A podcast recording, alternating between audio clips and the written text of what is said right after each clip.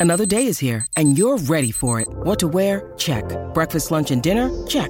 Planning for what's next and how to save for it? That's where Bank of America can help. For your financial to-dos, Bank of America has experts ready to help get you closer to your goals. Get started at one of our local financial centers or 24-7 in our mobile banking app. Find a location near you at bankofamerica.com slash talk to us. What would you like the power to do?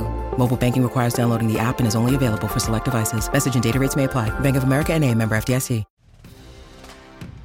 Hello, everybody, and welcome to another episode of Tennis Channel Inside In on the Tennis Channel Podcast Network. I'm your host, Mitch Michaels, as always, coming to you from the Santa Monica studios. I have a special episode today. It's Monday, August 29th. The U.S. Open is underway. I had the chance to talk with esteemed tennis journalist Chris Clarey. He's written for the New York Times for over two decades. He's an OG in the game. And last year, he wrote the book, The Master, of The Long Run, and the Beautiful Game of Roger Federer. It's a classic in the tennis genre. Just came out on paperback. Chris was generous with his time. We were able to talk about Federer, what it went into writing that book, Federer's future, his rivals, Djokovic not playing in the U.S. Open, Rafael Nadal going for his third major of the year. We also talked about Serena Williams and the future of the men's game. It's a great chat with Chris Clarey. I hope you enjoy it. This is Tennis Channel Inside In, and it starts right now.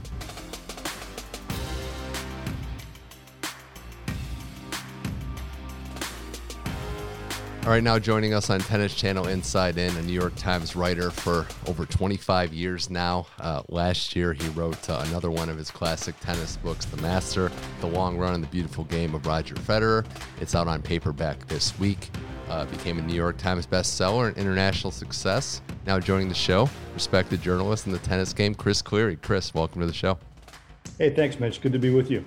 Well, it's been a year since the book came out. I do want to start there. Um, there's still a lot more of your tennis, you know, writing journey along, but this is definitely a high mark. I think everybody that I've talked to in and outside of the industry uh, have revered it right from the get go. Uh, what was the feedback like for you? I'm assuming it was all pretty positive, but what was it like? What types of feedback did you get from your peers, from people following the sport, from players in the sport? What type of feedback did you get about this highly detailed profile of the great Roger Federer? Hey, you know, it's been interesting. I mean, it's it's been pretty global in terms of the the reach of it because of the way it got translated, and because Roger obviously, like pro tennis, it's a global game. He's a global figure, so there was probably more interest, you know, in um, outside in Europe and Australia and other places, even South Africa, than there was maybe in North America for for Federer and and his biography. But I feel like very blessed. On the whole, it's been positive. Of course, it hasn't been 100% positive. I'm not sure that would be possible or even trustworthy if yeah, that were the case. Yeah. I think you have to expect you're going to get some some blows to the body um, when you do anything creative like this, especially about somebody who's prominent about Roger, who's like Roger, who's been written about a lot. And um, but I have to say, for me, it was it the most fulfilling experience of my career. I've been doing this for 35 years. Been writing for the Times and the International Herald Tribune before that, you know, part of the same company for about 30 years. So it's really been gratifying. I think it's because you put so much into it and it's a really detailed thing. And you know, newspaper journalism is is wonderful, but it's pretty ephemeral. You're putting it out there day to day, hour to hour. It tends to evaporate more quickly, fair or not fair. That's the way it works. But the books seem to have more life, and this one really has. And I feel like it's what people took the most out of it was, I think, the process. Being able to get inside this process uh, through all the people who spoke with me and Roger over the years. And I think to get a, a better sense of the rivalries. And, you know, it doesn't explore Roger's off court life in, in enormous detail. Uh, I wasn't privy to that, but it does talk a lot of, through his voice mm-hmm. and, and others about people who mattered the most to him and made the biggest impact. And I think that's where the book uh, stands out, if it does. Well, I think it certainly stands out. And I think, you know, like anything, we would want more of it. And you could, if you wrote the whole Federer story, it would be like 5,000 pages, like at least. Like that's where, I mean, obviously you have to fit it in the confines of the book, which I thought you did uh, wonderfully. Uh, and I also think, and maybe, you know, you can kind of talk to this too. A lot of people get book ideas and then, all right, now it's time to start doing the research. Yours was unique because you had built up equity, built up a relationship with Roger for several decades, covering him at his first Grand Slam match and then going all the way through, built up a relationship. There was still obviously a lot of work to it, but I do think it was a little different than how most books are created. You had that foundation in place and ultimately decided to run with it. Yeah, I think what really made it interesting for me was you may be right. I mean, I think that it is unusual to probably have that many years and then and then do it. Mm-hmm. I think the temptation when you have that situation is okay. I've got it all already. Mm-hmm. Um, I've got all these interviews in the book, twenty plus with Roger over the years. Talked to pretty much everybody who was close to him at different times during that period, and you kind of go, well, okay, let's just do the book. But I didn't want to do that. I think the reason why was I wanted to have the energy creatively to do it anew and to learn things as I went through the process, not just kind of regurgitate. So I really committed to doing a lot of original research just for the book. And I talked to over 80 people, people I had never had a chance to actually, you know, like Christian Marcolli, who was his uh, sports psychologist in his youth, and uh, people like uh, the Maleeva sisters, who who knew, um, you know, Pierre Paganini, Rogers' guru of a fitness trainer from a very early age, and worked with him as well. I mean, it was a really in the round kind of thing. And I had really never talked to Peter Lundgren at, at great length before, one of Rogers' early coaches. So it was a it was really learning curve for me. And honestly, that's what I enjoyed the most the writing part was hard, yeah, but the yeah. uh, the research was a blast. And I, you know, I love talking to Roddick about his experience. He was fantastic. Marat Safin was also just terrific. Rolling a cigarette in Moscow on a, on a Zoom call during the pandemic, talking for a couple hours, yeah. as only Safin can about his experiences with Roger when they were young, going to discotheques and things like that, and and then the match in Australia, which is one of the best. So I think that's what helped it. I think lift was that it had the background, 20 years of research, done incrementally, and then it had five, six months of really intense research done more or less in a panic, but it was a fun panic. Well, do you think that that's like the crowning achievement of, of your instincts that you were there in 1999 and thought that this kid had something special? I mean, you still, I, I would, if I made that call that you did, I would be, you know, feeling on top of the world that in 1999. Yeah, you know, well, I wasn't alone. That's for sure. Yeah. I was not alone. I got somebody yeah. sent me out there in the first place. It wasn't yeah. me just following my antenna out there. A couple agents who didn't represent Rogers said, you should go out and watch this guy. He's special and we know because we tried to sign him and we didn't get him or something like that. So, so I was I definitely wanted to sit out there in the stands, and that was you know Mitch, that was pre social media, pre YouTube, pre all these things. So you really didn't have a lot of footage of people in the mm-hmm. early stages of their developmental uh, process. Now you get you know, people like uh, Jannik Sinner or Coco Gauff play their first matches. You've yeah. seen a lot of them already. Think about the Fruhvirtova sisters now are coming up. Um, the sisters from Czech Republic. Right there's a lot of a lot of footage, but mm-hmm. Roger, there really wasn't much. So you're kind of getting your first look at these guys on the court as a journalist. That's yeah. very impactful. Um, so yeah. yeah, but I do feel like I got a sense he was special early on, confirmed in 2001 when he just trumped us in Davis Cup in mm-hmm. Basel mm-hmm. from the U.S. And I was always interested after that. And and he's a very engaging guy, and it's amazing to watch the way he's kept it fresh for so many years. It's funny. I was talking with Mark Petchey on this show about the the increase in coverage, like what you just said with social media footage is out there, but also our expectations, and we just want it more now. We want these players to be great right away. Yeah, yeah. Rogers, and you talk about it in the book that there was some backlash to him not having success early in his tennis career. Some of the Grand Slam, slam losses in 2002, early 2003 in particular. If that happens to one of these kids coming up, and I use kids loosely, but one of these players now, we're all up in arms like why aren't Coco Gauff, Carlos Alcaraz, why aren't they doing more every single tournament? I think in a way it was kind of good for Roger not to have this social media age where we had all this footage and we're expecting him to win so early. Yeah, I think it makes these players who are very young still feel like they've been around forever. Mm-hmm. Social media and the footage. You know, you feel like Coco has been a part of our lives already for as tennis people for four or five years now, or maybe even longer. Yeah. Um, that's crazy when she's only 18 years old. Uh, in Roger's case, maybe we can use that example as journalists to uh, do a better job. I mean, to see that someone like Roger you know, didn't win a Grand Slam in his teens, no matter how great he was and how prodigious a talent he was. That's instructive. It helps you realize you've got to be able to, uh, you know, take a deep yeah. breath, put it in a timeline, and, and, do your best to be able to uh, not, you know, overemphasize the defeats and not go crazy at the victories. I've been trying to apply that as a journalist to covering Carlos Alcaraz. To be honest, mm-hmm. trying to do my best not to get too carried away and you can see the talent, you can see what he could do, but yeah. potential is is only part of the game. Certainly is. Uh, and just a couple more things on Federer uh, in this book. You know, we talk about how he's often compared, and always will be compared to Novak Djokovic, Rafael Nadal, his rivals, and they're ahead of ahead of him in the Grand Slam count now. Looks like it's probably for good. But one of the things that you touch on and you really peel back the layers on is Federer's image, his likability, how great of a sportsman he was. I don't see anybody in sports, and you can correct me if I'm wrong, that, and for lack of a better phrase, Chris, is better at being famous than Roger Federer. He just had that magical full total package to handle the role and the weight that he had. And and I don't think that tennis will be seeing an ambassador like him for a very long time, if ever. That's a great way of putting it. I mean, he is very good at being famous, and I think he really enjoys it. Yeah. And a lot of guys find it a big burden. I think that's part of the the key to Roger in so many ways, as he's found a way to manage his own mentality, his own schedule, his own life to be able to keep it light. So I think he has this great internal barometer about when things get too stressful or when he starts to feel himself losing the uh, the joy in the moment. And that's when he takes his breaks.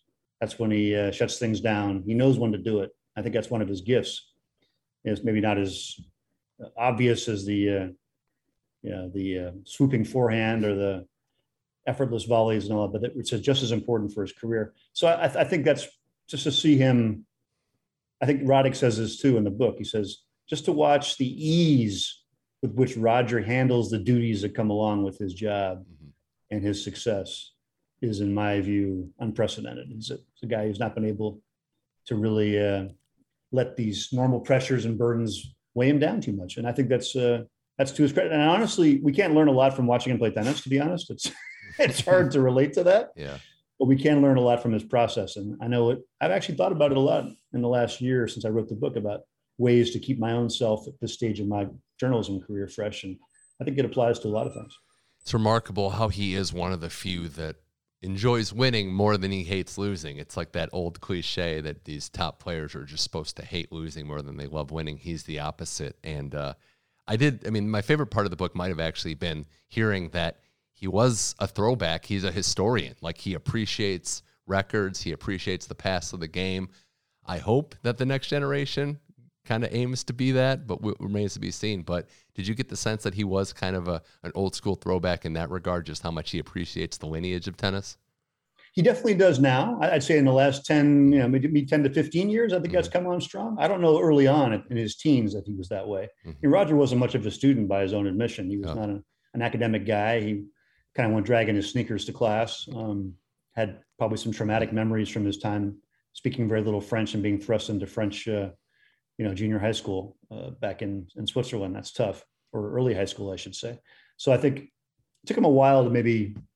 He's such a hyperactive character in his youth. He's somebody who's so wound up and keyed up. His coaches talk about him being hard to talk to early on because he'd be sitting in front of you and so much energy flowing. It was almost like he couldn't sit still. You almost were better off talking to him on the run or talking to him while he was moving. But I do think over time, guys like his, you know, sadly, the late Peter Carter, who was his early coach, who was an Australian and was coached by some great people in Adelaide growing up uh, and tied into that Aussie tradition. Tony Roche, another Aussie who coached him, obviously mm-hmm. huge connection to the history of the game. Peter Lundgren was very tight with Bjorn Borg, um, tapped mm-hmm. into Bjorn Borg very early for Roger as a resource. And uh, they called him, you know, out of the blue a couple times. And Peter Lundgren could do this incredible Bjorn Borg imitation. So he didn't need to call Bjorn, just have Peter yeah. do it for him. So all these guys that he had early in his, in his sphere had a lot of connections to the history of tennis and to the main figures in history of tennis. And Roger got a you know firsthand glimpse of that early on, and I'm sure that played a role. And also, people automatically were putting him in the pantheon very early, just because the way he played, and I think he was getting a lot of comparison questions and you know greatest of all time questions pretty early on. So that definitely piques your interest in history when they're talking about you too in that continuum. So I think those all played a role. Yeah, the last thing I wanted to ask you going into what we've thought was going to be the final act of Roger Federer for as long ago as hard to believe 14 years. This really does feel like it is now with all the knee surgeries. He's into his 40s now. What's reasonable to expect when we see Roger in terms of how much he plays, the level, and uh, how his goodbye, whenever his official goodbye of the game is, how he's going to be able to process that when he has to step away from the sport of tennis? You know, Mitch, things may have changed. My sense from Wimbledon, talking to people there, was that Roger is not trying to just to come back for the Laver Cup and Basel. He wants to come back, get himself back up and running again, and then try to play, you know, a more significant schedule in 2023. Mm-hmm. Many things, as we know, can change.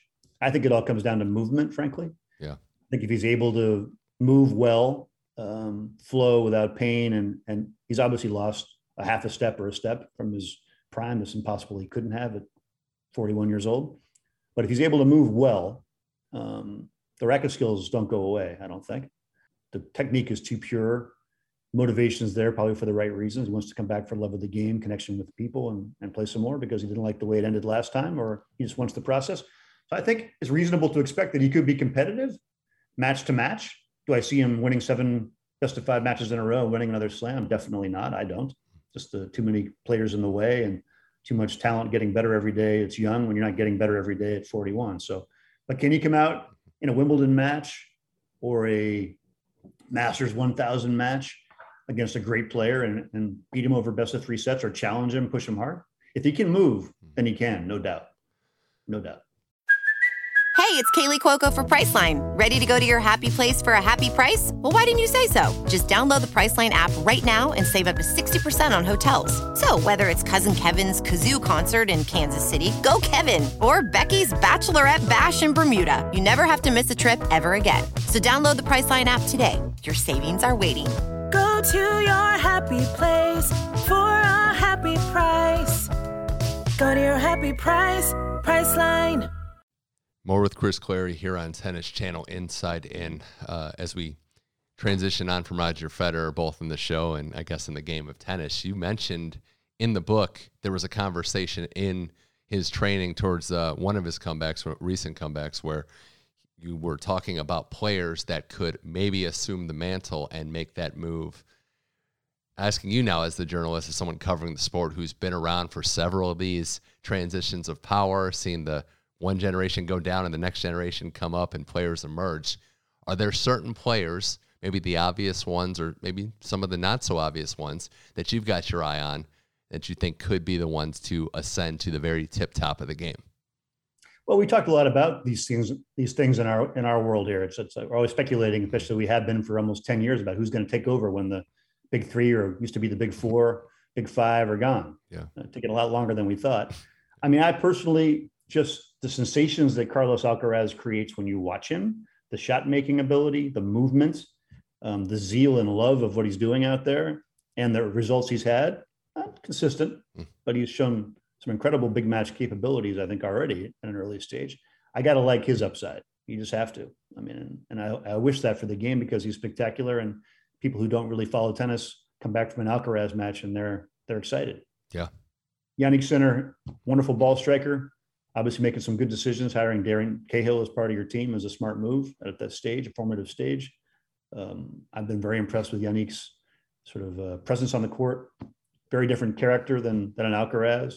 Much more self-contained, much more uh, maybe a aficionados type of tennis player. You got to really appreciate the ball striking and preparation to fully understand how good he is. Got to watch him live too. Mm-hmm.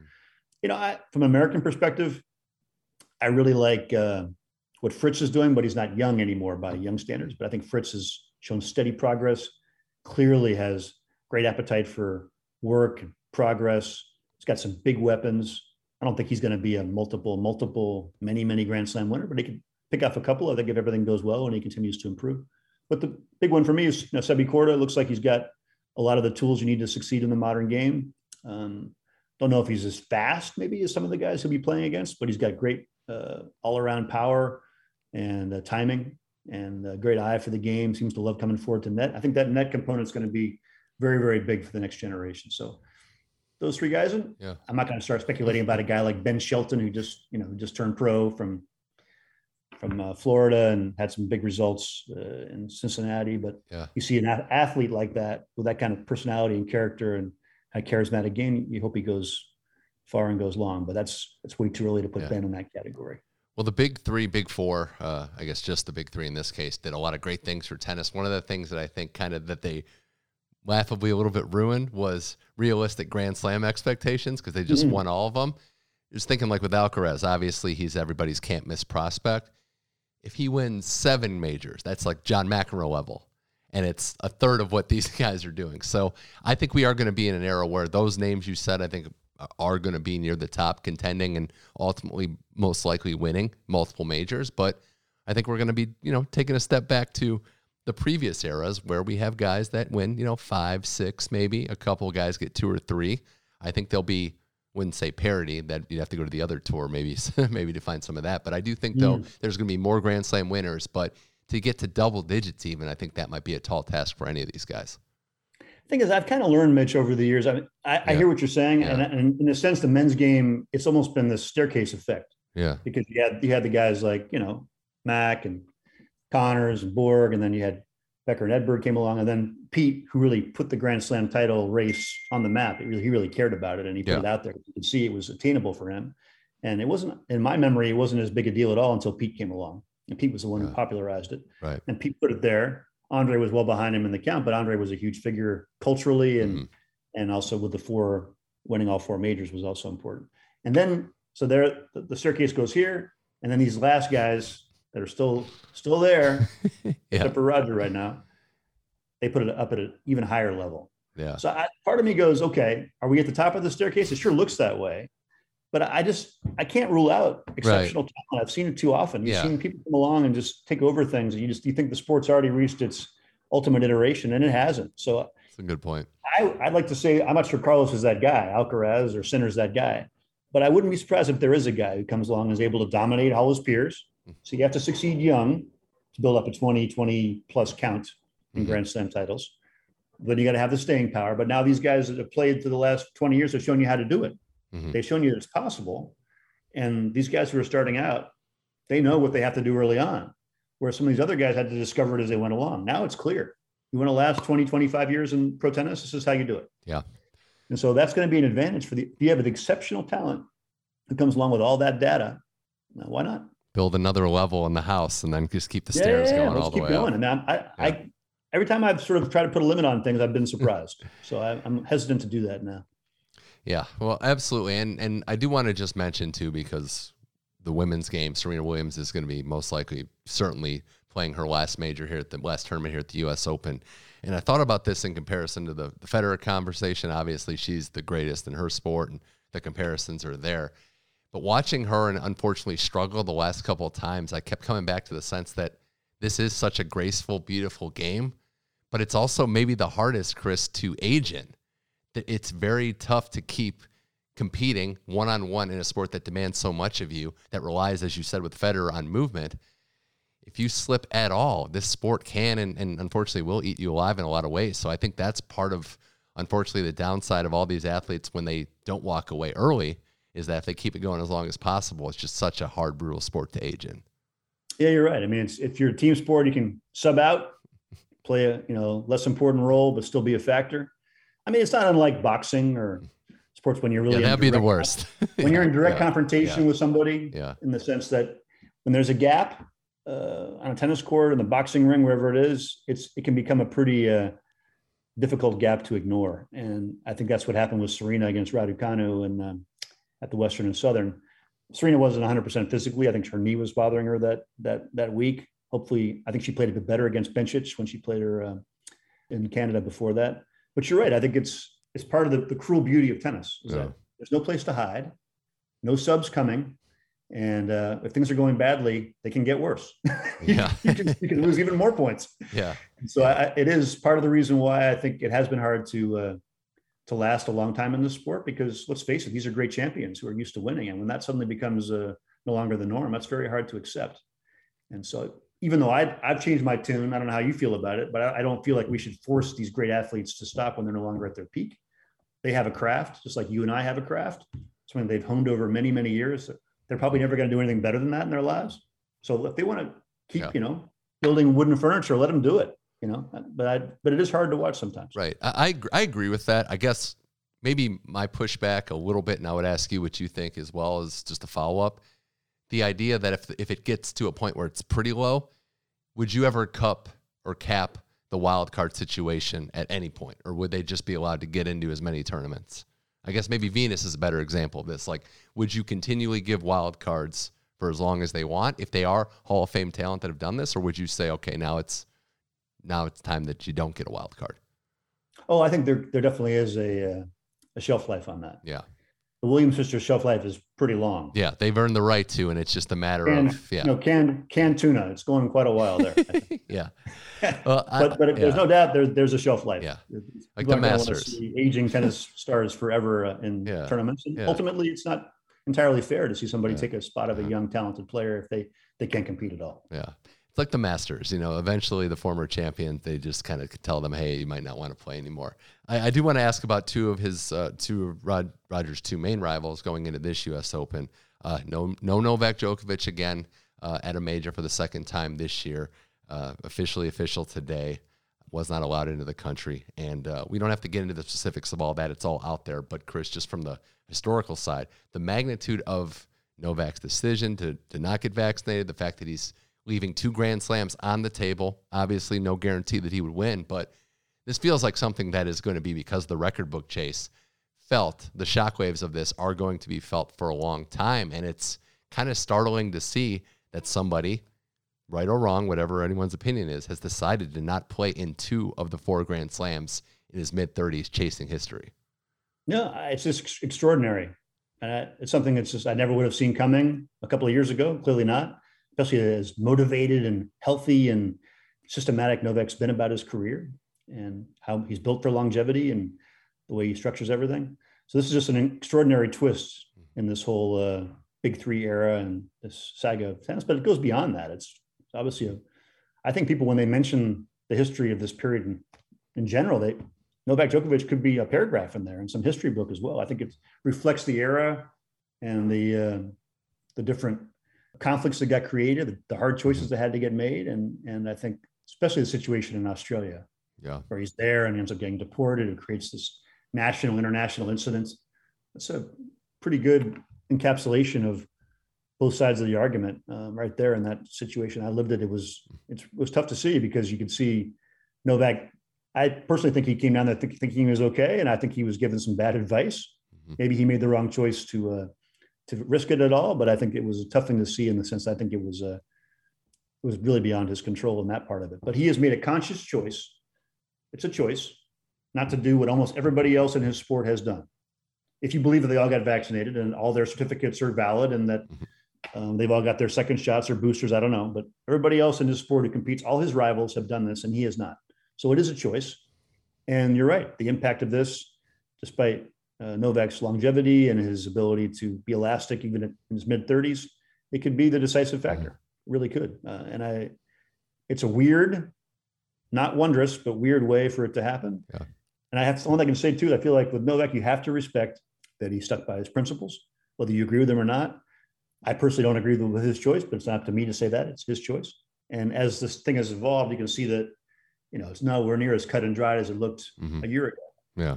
So, but it is extraordinary, no doubt. Certainly, shades of gray in all aspects of life, and he has stuck to his guns at the at the sacrifice of winning more majors. So he's not in the U.S. Open. Rafael Nadal is played one match after the injury uh, in Cincinnati, lost to eventual champ Borna, Coric. He goes into this major, Chris. It's it's kind of remarkable. He's going for has a good chance to be number one. He spent 17 straight years in the top 10. He's going for his third Grand Slam title in the same year. That's only happened once in 2010. So, on the look of it, I mean, on the surface, this could go down if he were to win the U.S. Open. This could go down as one of the best Rafael Nadal years ever at age 36. Yeah, no, you're right. Absolutely. And you know, you think about how well he was playing in Indian Wells before he ended up with that that freaky thing with his with his rib. So it's been it's been a lot of uh, just fabulous, timely clutch tennis from Rafa this season. And it reminds me a lot of, of, of Rogers' season, to be honest, in 2017. You know, when he came back after that break of six months and had wings again and had made some shifts in his tactical strategy on the backhand and had new belief and and he was just ready to go. And Nadal, the first few months of the season was very much like that for me. And then the French Open was one of his great achievements. Yeah. I know he talks himself down. He always does, and we always fall for it. I have many times. I don't think he's doing it in, you know, in some malicious way. I think it's yeah. the way his mind works. But you know, extraordinary to get through that the way he did and win and beat Djokovic the way he beat him in the quarters. Why do you think we, and I throw myself in there, admittedly, why were we all wrong about the longevity questions? Because we all had them early. Like he plays so physical. This is a great peak, but he's not going to hold up. Why were we all just dead wrong about Rafael Nadal lasting this long? Yeah, I was dead wrong too. Definitely, I was working off the Andre Agassi template, being barely able to walk in his mid thirties, and yeah. saying that Rafa was cashing checks that his body or writing checks that his body couldn't cash. So I, I, I was steeped in that, and it seemed like it made sense. A lot of those great stars were stopping, beaten down really in their early, very early 30s. So I think what happened was, I think recovery and and medical things have improved. I think people are have got you know better means at their disposal. But I think above all, it's just Nadal's hard beating competitive heart. I think he just special. Yeah. His willingness to put up with pain that others would say no mas, and he says mas, is extraordinary. And I think he just loves that competitive process. I've always felt that way about him. Was that he's more engaged and he's more excited about winning the point than he is winning the title. Wow. He wants to win that rally. You know, I yeah. think he really does. That's what it's about. It's not really about I get to hold it up and hold it over you and I beat you. It's more like ah, mm-hmm. I'm with myself in this. And you watch him practice, it's the same way. I mean, he almost looks more disappointed after he misses a practice shot than he does in a match. So I think that's what it is. That's that's the driving force. And you know, Rafa, as you can see from his rituals on court, is a guy of routine. He's a guy who who needs that, takes strength from that. And tennis is a sport where you can really live off those routines.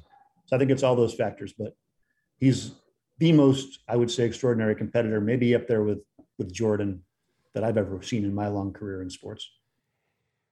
Agree completely. And I would also add that at the Australian Open, you could see it like other athletes like Jordan, like full contact American football players, hockey players. He has that look where you know he's suffering, but he's willing to suffer to get to the mountaintop. Like he will fight through pain.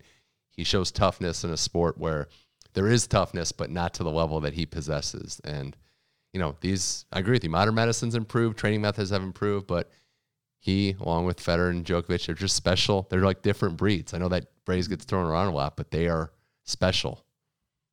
Also, because they knew from all that early interaction, and they didn't exactly come up after chumps either. They had mm-hmm. guys like Sampras and Agassi that were there before them, so they could see what was where the bar had been before. Mm-hmm. So, but they they had to feed off each other, a bunch of electrons all yeah. in the same space, trying to find a, a way forward. And it's been it's been great to watch, and that's why I wrote the book, to be honest, because I felt like I I wanted to capture before I forgot everything. I wanted to capture what I'd seen because I felt in my career, I've seen a lot of stuff, but that was, this has been the most extraordinary era, extended era that I've seen these rivalries or something else. Mother's Day is around the corner. Find the perfect gift for the mom in your life with a stunning piece of jewelry from Blue Nile. From timeless pearls to dazzling gemstones, Blue Nile has something she'll adore. Need it fast? Most items can ship overnight. Plus, enjoy guaranteed free shipping and returns. Don't miss our special Mother's Day deals. Save big on the season's most beautiful trends. For a limited time, get up to 50% off by going to Bluenile.com. That's Bluenile.com. A couple more things before we wrap up here with Christopher Clarey, uh, New York Times writer, writer of the uh, Master of the Long Run and Beautiful Game of Roger Federer. U.S. Open 2022, the final Grand Slam of the year. We mentioned Nadal's participation in it, Serena Williams' retirement coming up, two big storylines. What other subplots are you looking at as this tournament uh, gets about going? We got qualifying now, but what other uh, storylines are you looking forward to? That's a great question. I got to tell you, I'm a little bit uh, blinded by this the Serena Williams yeah. beat we're all on right now. I mean, I feel like I said, I came back from uh, my quick break after after Wimbledon and the British yeah. Open golf, and it's just been the Serena channel. Um, that's what it feels like for me. So, but you know, in terms of the, I, the women's game hmm. is fascinating. I've really enjoyed covering it all along, all these, but especially of late, I think just with all this movement, and he thought Swiatek was going to take it over with 37 matches in a row and hard court and clay court dominance.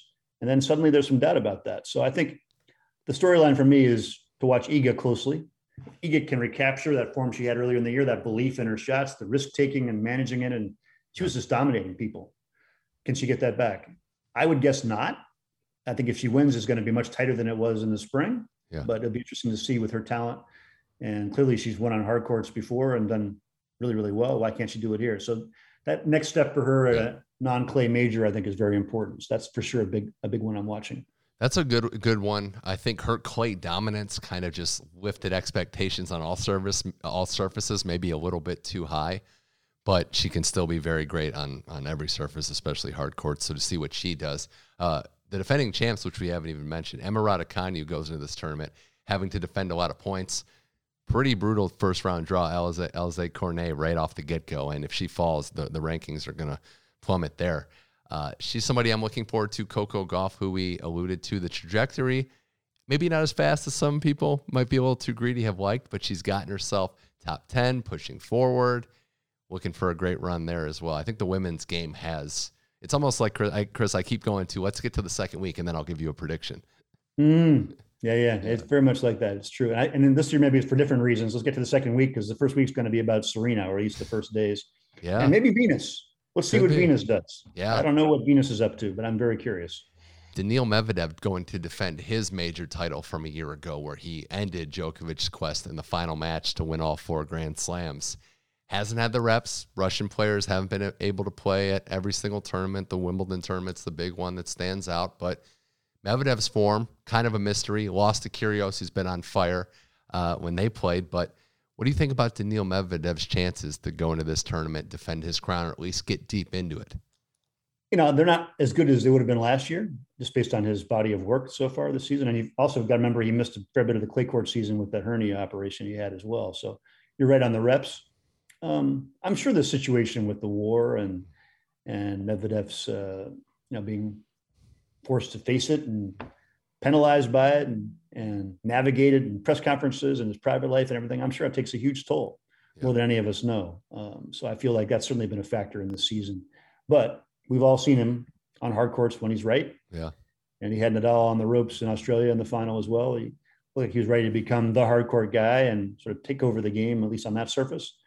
Now has been regression. So Yeah. you know, you know he's got to be inside desperate to recapture that. He knows he has the tools, but other guys are rising too. Yeah. So I love to see an, an Alcaraz Medvedev match where Alcaraz is trying to destroy and and Medvedev's trying to defend. That would be a wonderful matchup, I think. That would be that would be the final. Um, don't want to get too far ahead though, because we could get Medvedev and Kyrgios pretty early in this tournament. Uh, a second round match that I want to see, just selfishly as an American, would be Tommy Paul and uh, Sebastian Corda.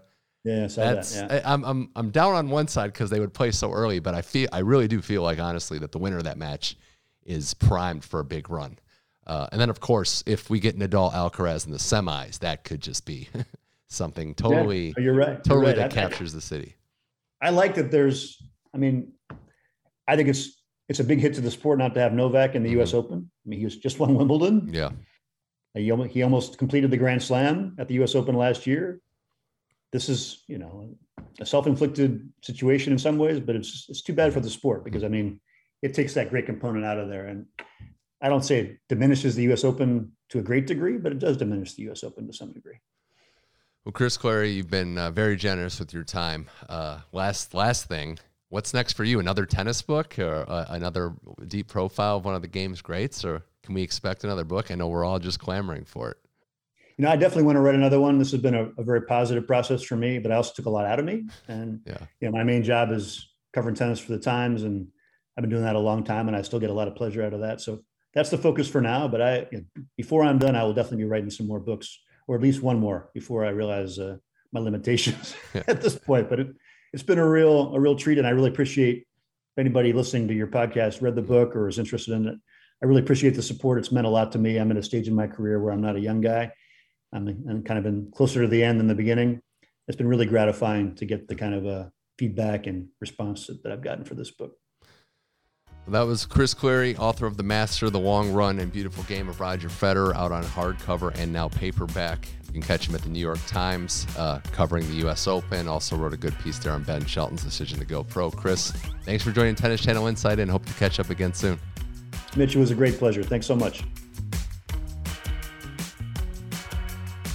Huge thanks again to Chris Clarey. He was very generous with his time. It was a, a privilege to chat with him. Check out all of his content on the New York Times. The Ben Shelton piece is great. And uh, I'm just hoping we get another book from him as well. But thanks again to Chris Clarey. If you enjoyed this episode of Tennis Channel Inside In, you can find the entire catalog on the Tennis Channel Podcast Network. Go to tennis.com slash podcast. You can find every show on our catalog there. And the tennis.com website has you covered during the U.S. Open with tons of great exclusive content as I recap everything that goes on for Flushing Meadows. This show, Tennis Channel Inside In, will be back in a couple days to recap the first couple of days and rounds of action at Flushing Meadows. I'll have a special guest to help recap some of the interesting subplots as we move along in this tournament. But for Chris Clarey, my name is Mitch Michaels. This was Tennis Channel Insight, and thank you for listening. I'll talk to you soon.